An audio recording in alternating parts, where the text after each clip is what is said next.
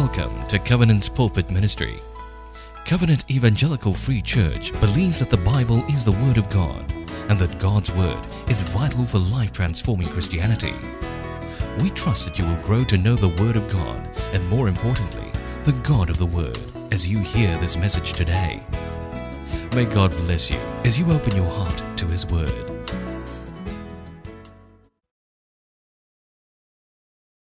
Good morning, everybody. It's around about AD 50, the year AD 50 or 50 AD, in the city of Thessalonica, and the Christians there were fiercely persecuted for their faith. However, the church of Jesus Christ in Thessalonica stood strong in the Lord. And so Paul would write a letter to them. His first letter, which we know now as First Thessalonians, and he wrote an encouragement to them, giving thanks for their work of faith, their labor of love, and their perseverance through persecution. He says, You keep living a life worthy of the gospel. He tells them that Christ will come again. And there will be opposition in the days that will lead to that. See, Christ will come again like a thief in the night, and you'll gather all those believers, those who have died and those who are alive, and you'll gather them and they'll rapture and they'll meet with Jesus for all of eternity. It says, till that time arrives, there will be fierce opposition. Persecution will intensify. Therefore, you live as children of the light. There will be spiritual warfare. You put on the armor of God and you encourage and build one another up in the faith. After that letter was written and read out to the church, persecution did intensify. In fact, people were violently persecuted for their faith, and some even died. But yet, the Thessalonians, believers, continued to fight the faith. And some issues did creep into the church, and that would become the motivation for Paul to write his second letter, which we know as Second Thessalonians. And in that letter, he begins, he says, Well done, guys. Keep moving in the faith. Keep living a life worthy of the gospel. Endure in the faith. He writes that Christ will come again. But in that coming again, the Lord will come in justice and in righteousness, and He will judge those who have not followed Him, who have rebelled against Him, and He will honor those who have lived in a life worthy of the gospel. And then He continues on in chapter 2. And He says, Well, concerning the second coming of Christ and the gathering of his people where they'll be raptured to meet him. I have received news, says Paul, that you've heard a claim from someone. Now, this person has claimed it either through a letter or through a word of prophecy, but they've claimed that Christ has come again already. And this caused tremendous fear in the believers because they're thinking, oh my goodness, I've been left behind. Christ has come like a thief in the night. And I have not been gathered with all the other believers. I've been left behind. Now you have to understand the context here. They're very vulnerable because they're already receiving much persecution. And now if they're left behind, they're going to receive even more. This has created a lot of fear. It has shaken them up. In fact, Paul writes there, he writes these words we ask you, brothers, not to be quickly shaken in mind or alarmed, because this has not happened. This is a false claim. The word used here by Paul, shaken, is a word used to describe the motion produced by storm waves. And when a ship is there, it is tossed about violently. And this is what was happening to the believers. Their foundations were tossed around, their faith was tossed around, and they experienced tremendous fear instead of faith in the Lord. Their composure in the Lord was replaced with confusion. But yet, the second coming of Christ is not meant to produce fear, but meant to give us hope because we will meet our Savior, King Jesus, for all of eternity. So, therefore, Paul says, Do not be shaken, rather, possess unshakable faith in me. And that is what our focus is on this morning. Because in our world today, we fast forward from Paul's time, we discern that we are living in these last days. And our faith will be shaken, but yet we are called to possess unshakable faith. And to possess unshakable faith in these last days, we need to cultivate spiritual vigilance and have confidence in his victory. So let's dive into scripture this morning. And let's look at this first point cultivate spiritual vigilance. I invite us to open up our Bibles and to turn to Second Thessalonians chapter 2, please. Second Thessalonians chapter 2, and we're going to jump over now to verse 3. Second Thessalonians chapter 2, verse 3 says, Let no one deceive you in any way. Let no one deceive you in any way.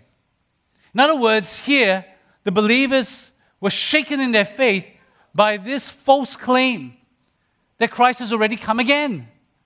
And it shook them up, but they were deceived. When Paul writes, Do not be deceived, the other way of putting it is that instead of being shaken in your faith, be anchored in truth.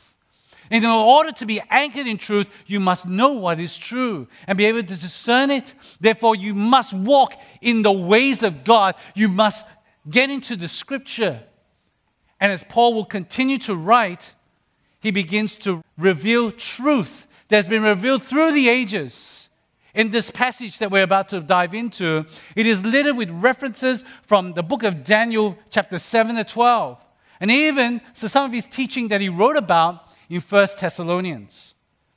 And this is what he begins to write as we continue on in verse 3. Have a look there with me in your scripture. For that day will not come unless the rebellion comes first and the man of lawlessness is revealed, the son of destruction, who opposes and exalts himself against every so called God or object of worship, so that he takes his seat in the temple of God, proclaiming himself to be God.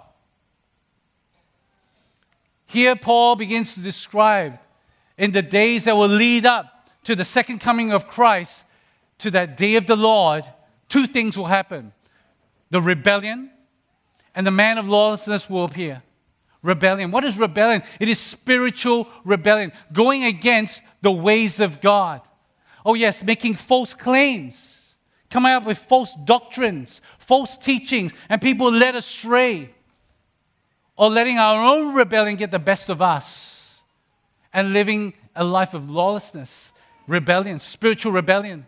The second thing will happen is that there will be a man that will rise up, and he will be this man called the man of lawlessness, or as scholars put it, the Antichrist.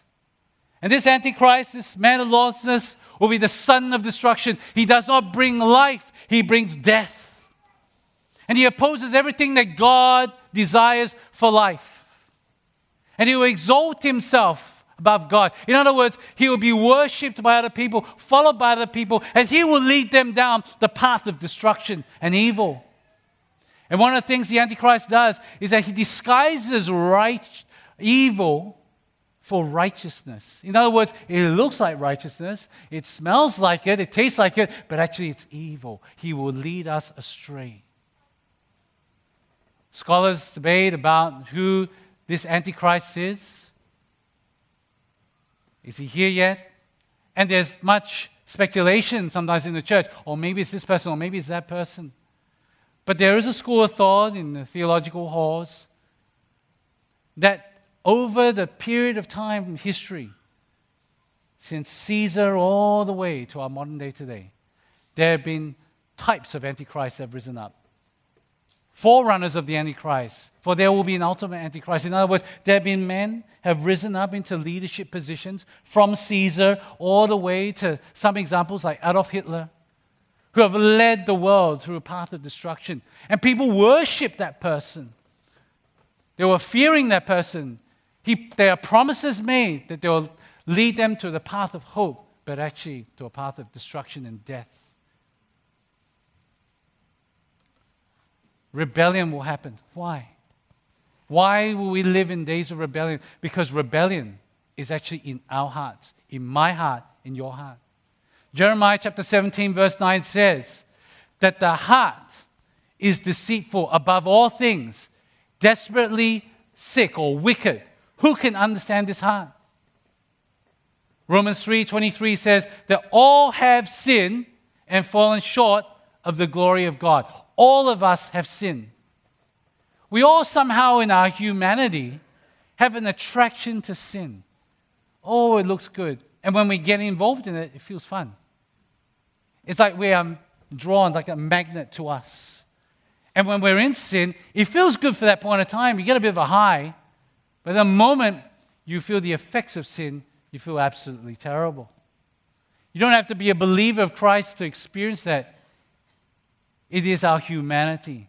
We have that propensity or that desire for sin. It's like playing with fire. Oh, you're fascinated by it, but then you get burnt. In days that we live in today, spiritual rebellion is marked by what looks good, what looks righteous, is actually dark and evil. And we can't tell. Let me give you just a very quick example of that. It is the legalization of marijuana, or some call it cannabis, some call it ganja, some call it weed. And so there are countries in different parts of the world now that begin to legalize this drug. Why? Well, it's very simple. Go back a few years ago, there was someone who decided we're going to have lots of parties, we're going to have weed parties, grass parties, and we're going to have smoke ganja together, marijuana together. We get high, it's okay, no harm. Free love, it's all good. Then they give birth to their children. And they're thinking, oh, my son, my daughter's been tempted to have weed. Go ahead, try. I did it when I was young. It's okay. It's all good. Don't harm anybody. And then these young people then grow up to be legislators. And they're thinking to themselves, well, why do we want to criminalize ganja, uh, marijuana? I did it. I still want to do it. You know what? I have the power now to legislate it. This is called discipleship, by the way. I disciple my kid to take drugs, right? It's a form of discipleship, and it's very insidious because it's steeped in darkness. We all know that drugs aren't good for our body. But somehow or other, we normalize sin and we make it look like it's very good. It's harmless. Now, you might say, therefore, well, it's not in the Bible. It does not say, Thou shalt not smoke marijuana, thou shalt not get high on a Saturday night. But if you know the truth, the truth is that we are created in the image of God. Our bodies are to be worshipped to be a worship unto God. We are to steward our bodies well. It's discernment of truth. And therefore, we must disciple the generations in all truth. We must teach each other to guard our hearts that is desperately sick to guard our hearts is to keep spiritual vigilance, and we need to cultivate that, not just in our generation, but in the next. The other day, I went to Fort Siloso with my son. We went to Sentosa for the day. Not been to Fort Siloso before. I never grew up here, so I didn't go on a school trip to go to Fort Siloso, right? And so where, where, where it is, there's, there's, there's this watchtower. And there'll be a guy there with his binoculars. And then there are also all these dugouts. There are trenches there, and there are dugouts where they had the watchmen, and they could see through their binoculars through holes that they had built. And they would be able to spot the enemy. They were able to see their field of operation from a distance and be, think of strategies how to nullify that or how to give an alert to soldiers behind them that the enemy was coming. That's keeping vigilance. But there's one room, very obscure room near the watchtower at Fort Siloso, which reenacts when the British soldiers they did a runner. They saw the Japanese coming and they ran and they left all their things on the table. What happened was that after that, the Japanese invaded. Does that happen in your life? That you're not keeping that vigilance and you allow the devil to slowly creep into your life and play on that rebellious heart of ours and allow sin to invade us, that it shakes our faith. And we are no longer living that unshakable faith because we have failed to cultivate spiritual vigilance in our life. I remember when I was a young person growing up in Australia, there were two Asians in my class in year three or secondary three. There was Esther and myself and all the white Aussies there. And being a short young Asian that desperately want to be part of the gang, I would participate in anything that my friends would do. And you know what's the funny thing about sin and humanity? In order to be part of a group, we have to do something naughty, right? We have to get up to some mischief. It's our attraction to sin. So, what do we do? We bully people, we tease people, we make fun of people, we make fun of their hair, their size, their weight, all kinds of things. And one of the things that, as we continue to grow in this path, is that we become anti authoritarian. And that's what sin does, isn't it? So, who do we target? The teacher, especially the math teacher, the chemistry teacher, and so we would do that. And so we'd say, oh, we're going to do this. So we, gather to church, uh, not church, but class early.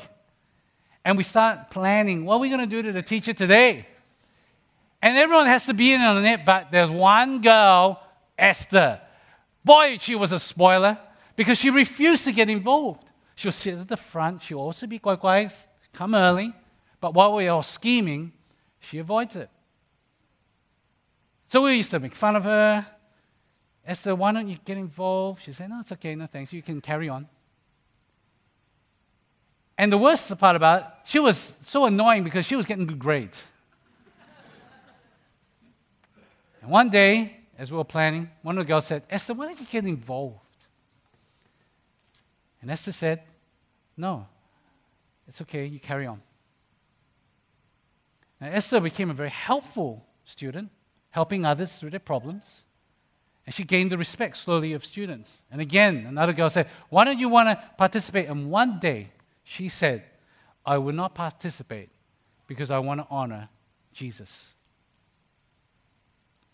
You could hear a pin drop. No one said a thing. And the funny thing is, no one made fun of her because she had won the respect of all of us classmates. She kept her spiritual vigilance. A couple months later, now I was a Christian, and I went to visit a church, and lo and behold, there was Esther. And this church fascinated me because the youth in that church, they gathered early, one hour early for church, gathered, and they were praying, they were interceding. And as they were praying, they were praying not just for themselves, for good grades and all that kind of stuff. My parents were nagging at me. No, they were praying prayers for their classrooms, for their fellow students, that they would know Jesus that sin would not invade the classrooms. And I thought, no wonder Esther's like that.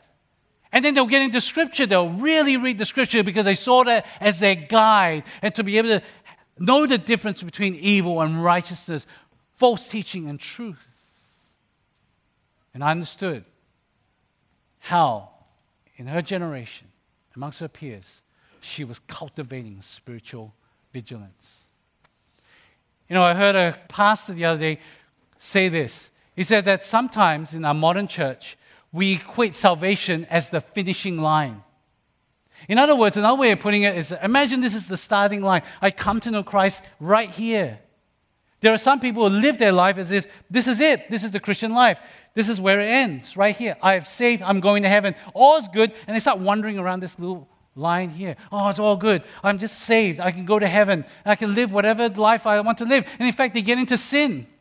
That's okay. I'm saved. This is the finishing line. But is that the truth? Is that scripture? We are called to live in unshakable faith. The greatest commandment is to love the Lord our God with all our heart, soul, and mind. And that anchors the great commission that calls us to go and make disciples of all nations, baptizing them in the name of the Father, Son, the Holy Spirit, and to teach them all I've commanded. In other words, I must know the truth to be able to teach them. And there comes the great conviction. And as anyone to come after me, he must deny himself or die to himself, pick up his cross daily, and follow me. And in that following of Christ, Oh, there'll be opposition. Oh, there'll be all these lies and deception. So you must know the truth. That is why we encourage you to get into God's Word.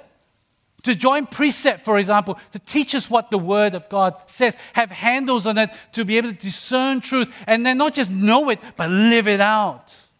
See, the Word of God is Jesus Himself. He is the Word. Therefore, we are to follow after the footsteps of Jesus.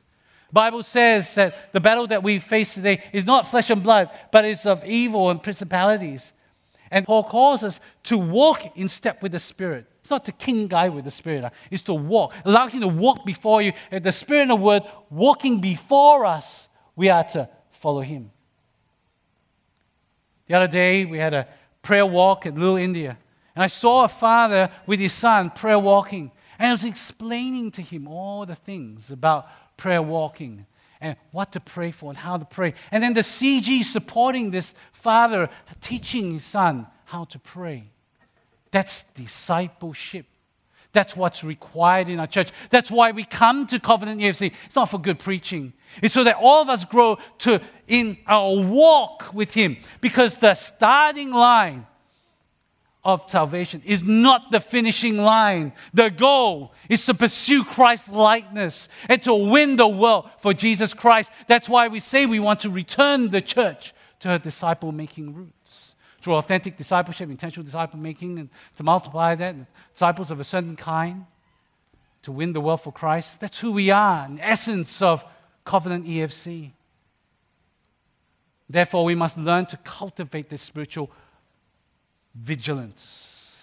My question for us is this Are you a people of rebellion or the people of redemption and of the resurrection? Because as a people of rebellion, we'll just live right here in this space. We won't cross the starting line. We won't get started. We'll just live here and live like everyone else in the world, just saying, I'm going to heaven. But to live the people of redemption is to walk that walk of faith with unshakable faith. And to be a people of the resurrection is to bring the gospel of Christ because rebellion leads to death, but following Him leads to life in Jesus. We're not just called to cultivate spiritual vigilance, but we're also called to have confidence in his victory. Confidence in his victory. Paul begins to write verse 5 Do you not remember that when I was still with you, I told you these things? In other words, it's not that you've deliberately forgotten. No, I need you to remember things that were written before. Things that have appeared in the book of Daniel, verse chapter 7 to 12. Things I've said to you or taught to you, even in my letter to you in First Thessalonians. There are things in this last days that we must affirm and be anchored in. There are truth that will dictate the way that we choose to live. And so if you look in Scripture with me, as your Bible is in front of you, allow me to read for us from verse 6 to 8, and you can read along with me. And Paul writes, And you know what is restraining him now, so that he may be revealed in his time. For the mystery of lawlessness is already at work. Only he who now restrains it will do so until he is out of the way. And then the lawless one will be revealed, whom the Lord Jesus will kill with the breath of his mouth and bring to nothing by the appearance of his coming. Many Bible scholars debate about some of this. There's a lot of chatter about it. A lot of talk about who is the one who restrains? Who is this man of lawlessness? What does it mean by the mystery of lawlessness is now at work? And people debate about it. Which comes first? Which comes second?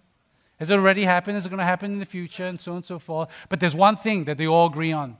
That these verses point to two things the sovereignty of God and the victory that is found in Jesus. The sovereignty of God. You see, God has a timing, and is written there in His timing.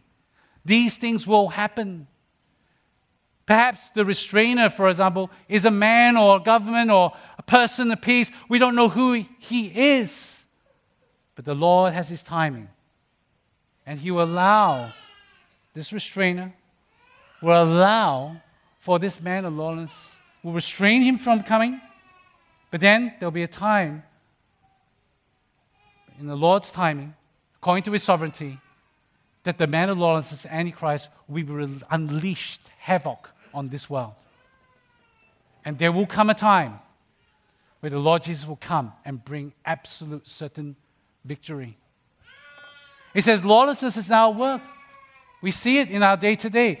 Spiritual rebellion, intentional, deliberate words and thoughts and philosophies and YouTube blogs and memes and all that stuff on social media that sometimes what they do is they point us to other ways of living that don't follow the ways of Christ and say, it's all good, it's all good, it's great, fantastic, enjoy it while you can. And we must be aware of this. One thing that we do know for certain is that rebellion and all that, and all that the devil throws at this world and at the church today will either shake us in our faith or will help us to have a greater faith in our God. As we are watchful, cultivating that spiritual vigilance, we must be confident in His victory. Because as the church faced in those days fierce persecution, think about how devastating that can be when you lose your family members because of your faith in Christ.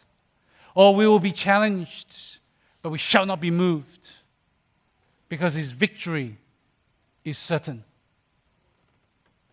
Have a look at verse 8 again. It says, Whom the Lord Jesus will kill this man of lawlessness with the breath of his mouth and bring to nothing by the appearance of his coming. Now, think about this with me. Um, Pastor Emma Wong is now preaching at Bukit Panjang Center, and he shared with me this really funny illustration that I want to bring to you about this verse. He says, Matt, have you ever seen Kung Fu movie? I said, oh yeah, I love Kung Fu movie last time. He said, imagine uh, last time the Kung Fu movie, the last 20, it could be a two hour show, but the last 20 minutes, 30 minutes, I always have this epic battle between the villain and the hero. You know what I'm talking about, right? Here comes the villain, boom, boom, boom, boom, walk up, walk up, come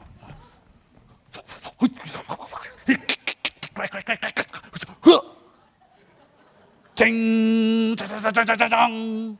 Then something, boom, boom, boom, boom, boom, boom, boom, boom, boom, boom, boom, boom, boom, boom, boom, boom, boom. Hui, hui, hui. Wang Fei Hong, right? Steps in, and then he warms up.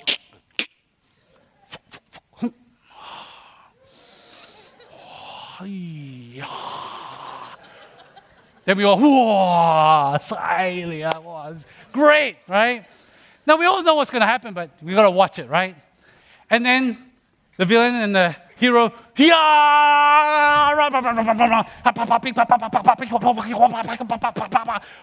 the villain hits the hero. Hero goes, oh, oh, oh, then got blood. Suddenly got swords come out. Here, here, the villain stabs the hero. A bit of blood. White blood. This time the hero, he gets angry. Yeah! Then all the audience was. Yeah! Then they fight. Yeah! After 20 minutes of exhaustion, it's one hit. Pa! Echo. The villain. Blood pa. Blood pa. Blood pa.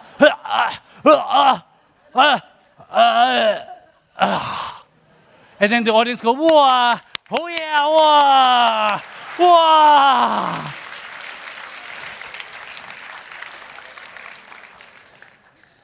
In contrast, check out verse 8. The devil comes, the Antichrist comes, Jesus comes along.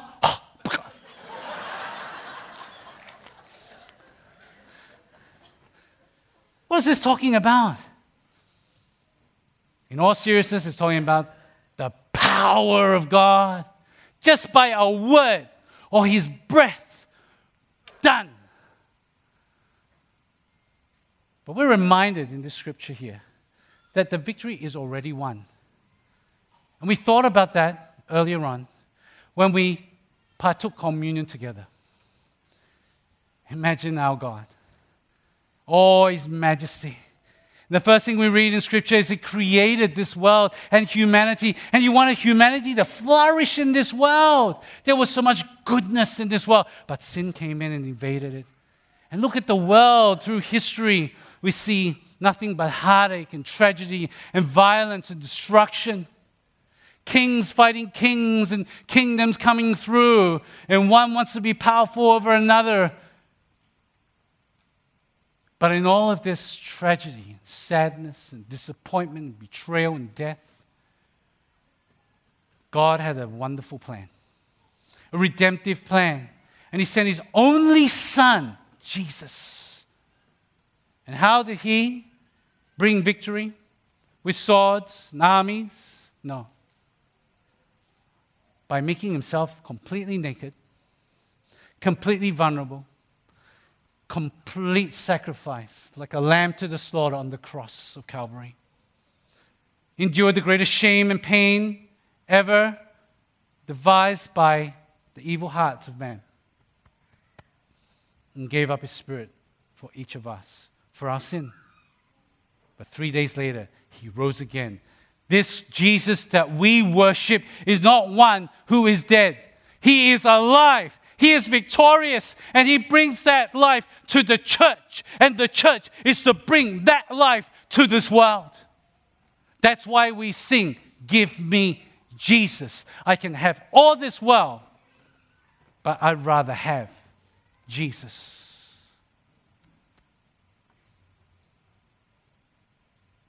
Do you live with that unshakable faith? Will you be a people of the rebellion or the people of redemption?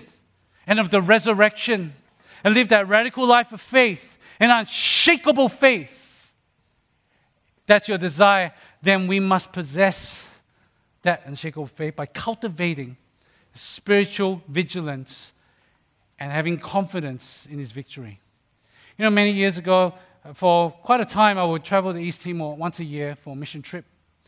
And in that time, we would go to a specific village up in the mountains. It's a long hike to get there, 10 and a half hours. We carry all our backpacks, our equipment, shovels, and all that. And we'd do all these works, humanitarian work, we'd call it. You know, paint schools, build trenches, to, uh, build them a longkang, and all this kind of stuff. And there's one year we went and brought a whole bunch of young people. We hiked there. We were absolutely exhausted. We did a bit of painting. And then after that, we slept in one of the school classrooms. And that night, the village gathered together for their religious ceremony, and they began to pay homage to the gods. And you could feel a spiritual darkness come over that village. Next morning, we woke up, and they wanted to drive us out of that village. They were angry with us. So I sent the youth ahead, had one translator with me, a friend of ours in East Timor, and one of the young people who I wanted to groom as a leader. And one of the villagers grabbed me by my shirt and wanted to choke me by the throat. And he started screaming at me. He had a parang in his hand, threatening my life, saying, You promised us these things. You were going to do this, you were going to do that. And there was a translator, uh, You promised that you're going to do this, you promised you're going to do that. And right there and then, I felt the Spirit of God there. Oh, I could see this man. I could feel his saliva and everything was thrown at me. I could feel all this hatred and evil and darkness at me. Accusations, but yet, strangely enough, felt the presence of God. And I heard the Lord, the Holy Spirit say, call out the name of Jesus. Now, I didn't yell out the name of Jesus in the name of Jesus or anything. I just said, in the name of Jesus, let go. This man was angry. He went, ah! He shrilled. He let go, and the three of us walked out that village. See, for many years, East Timor, all the Christians there and the missionaries suffered a lot of persecution, a lot of opposition. But yet there was a lot of prayer. Oh, there's a lot of faith. There's a lot of confidence in the victory of Christ. And to this day, to this day, we are beginning to see rumblings of revival in East Timor. Villagers coming to know the Lord, village chiefs giving their life to Christ, village chiefs making a decree we will all now worship the Lord Jesus Christ. And just yesterday, our senior pastor shared to the leaders at our gathering of the multitude a story that happened during the pandemic of how our church began to reach out to the foreign workers in this, in this country. And one of the events they held was for foreign workers from Central Asia. They gathered on Chinese New Year and they preached the gospel. And then the preacher asked, Who will follow this Jesus? And over 60 of these men rose up and they yelled, yelled out, We will believe. We will believe. And then they were followed through and they were discipled. And 20 of them were baptized recently in our church. And recently they had an event, a packed hall of farm workers, and they needed a worship team. Who did they get? They got these 20 men to be the choir because there's a belief of the victory they have in Jesus. That is unshakable faith. As we come to a close this morning, there's a spiritual burden that I'd like to share with us as we respond to the Lord. You see, we believe that Christ is coming again real soon. Perhaps some of you have been Christians for a long time and you hear this narrative spoken. And the narrative is that, oh, I ask you, if you knew that Jesus is coming again tomorrow, how would you live? And then we say, I'll just live as normal as I am now, just faithful. And perhaps that script becomes so pervasive in, in our minds, we think it's okay. But here, we are seeing the signs of him coming again soon. We don't know the time or the date. We know he's coming as a thief in the night, but we don't know that time. But if you have warning, he's coming again soon. You see earthquakes, you see climate change, you see an escalation of, of war and violence. What do we do as a church? Can I humbly ask you, where's the church? Where's the desperation and the hunger for more of God? Where's the response when we say, Come pray?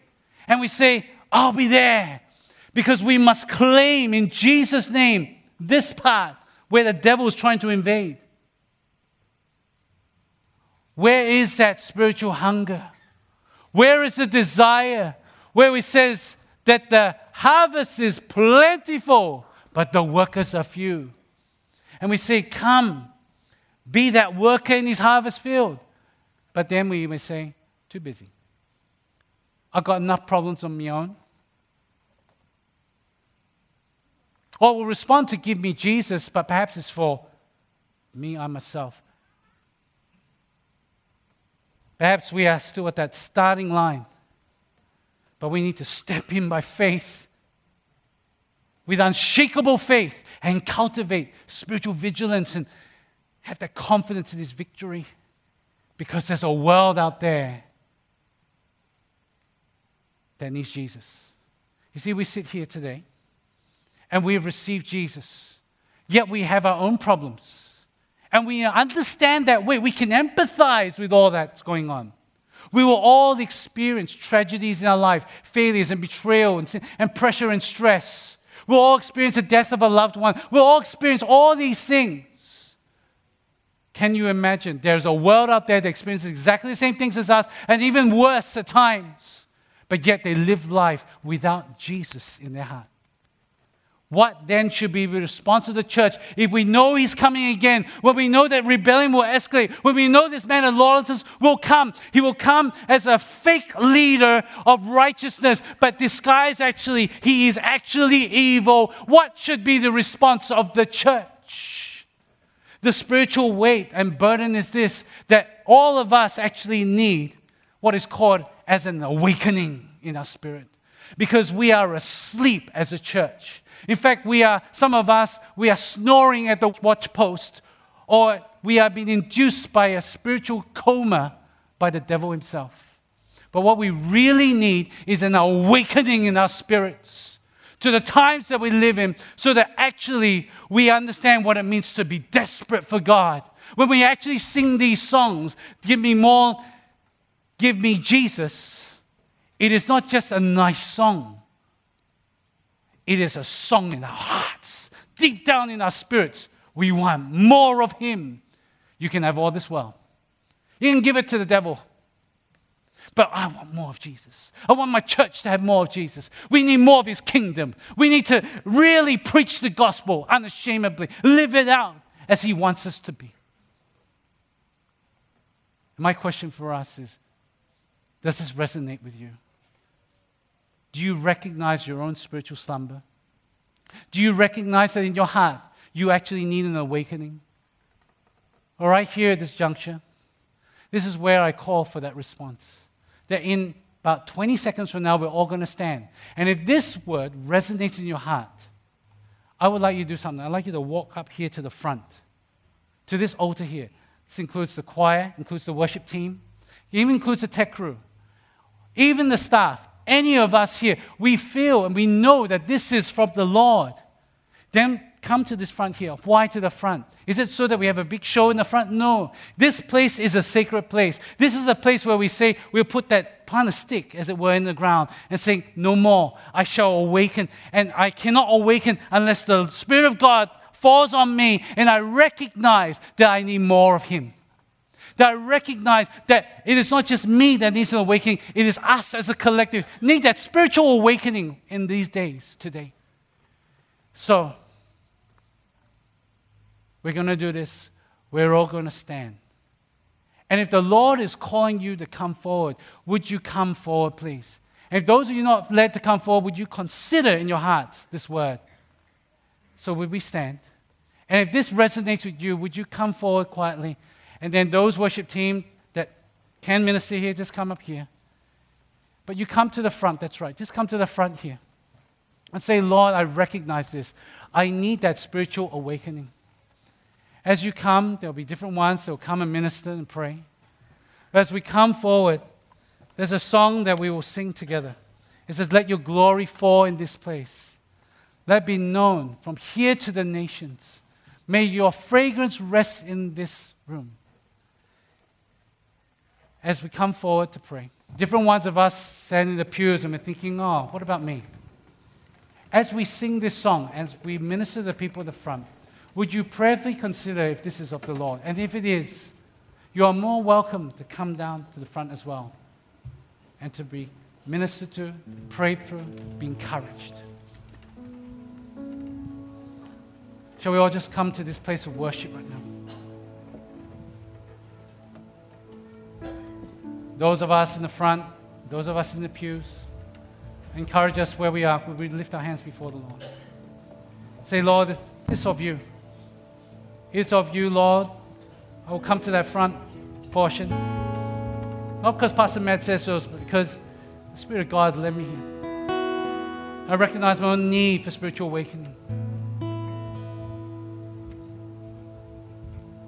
Let's come to this place. Begin to worship Him. Father of creation.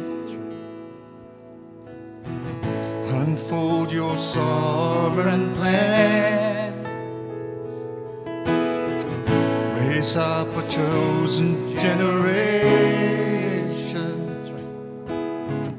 that we march through the land. All of creation is longing. All creation is longing.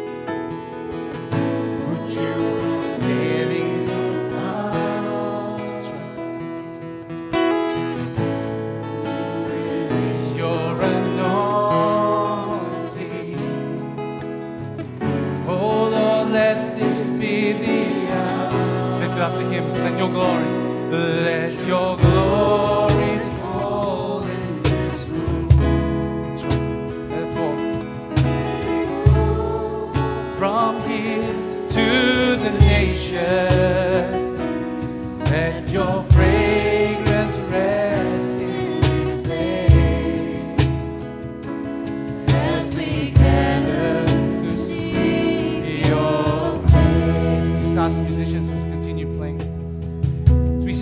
song, perhaps some of us, we sense the Spirit of God calling us. Again, I invite us if you feel led, just come to the front. Say, Lord, forgive me.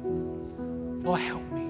Lord, I recognize in my life I need that spiritual awakening. As we sing this song again, as our prayer, come forward. I'm going to ask some of us to start ministering to one another. There's so many here. Ask some leaders to also help in praying. Allow, ask David to continue to lead us in this song as we minister. Thank you.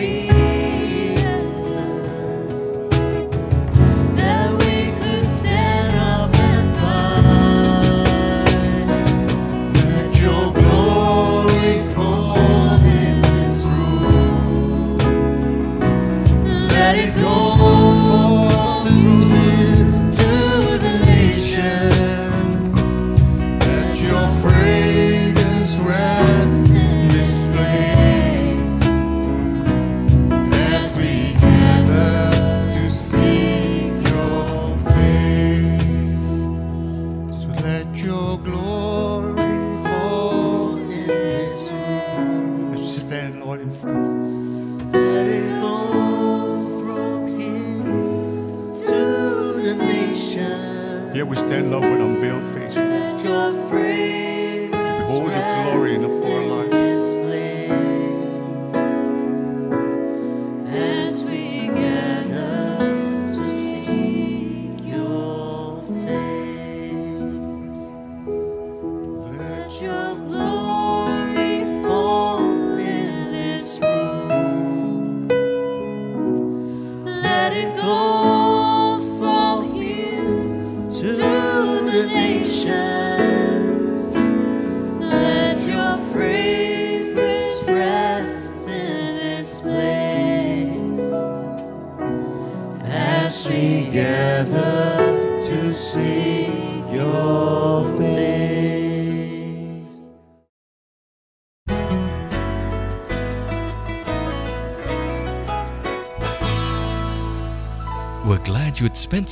Listening to God's Word, and we hope that the message has ministered to you. Should you require more assistance, kindly call 6892 6811, or you can visit us at www.cefc.org.sg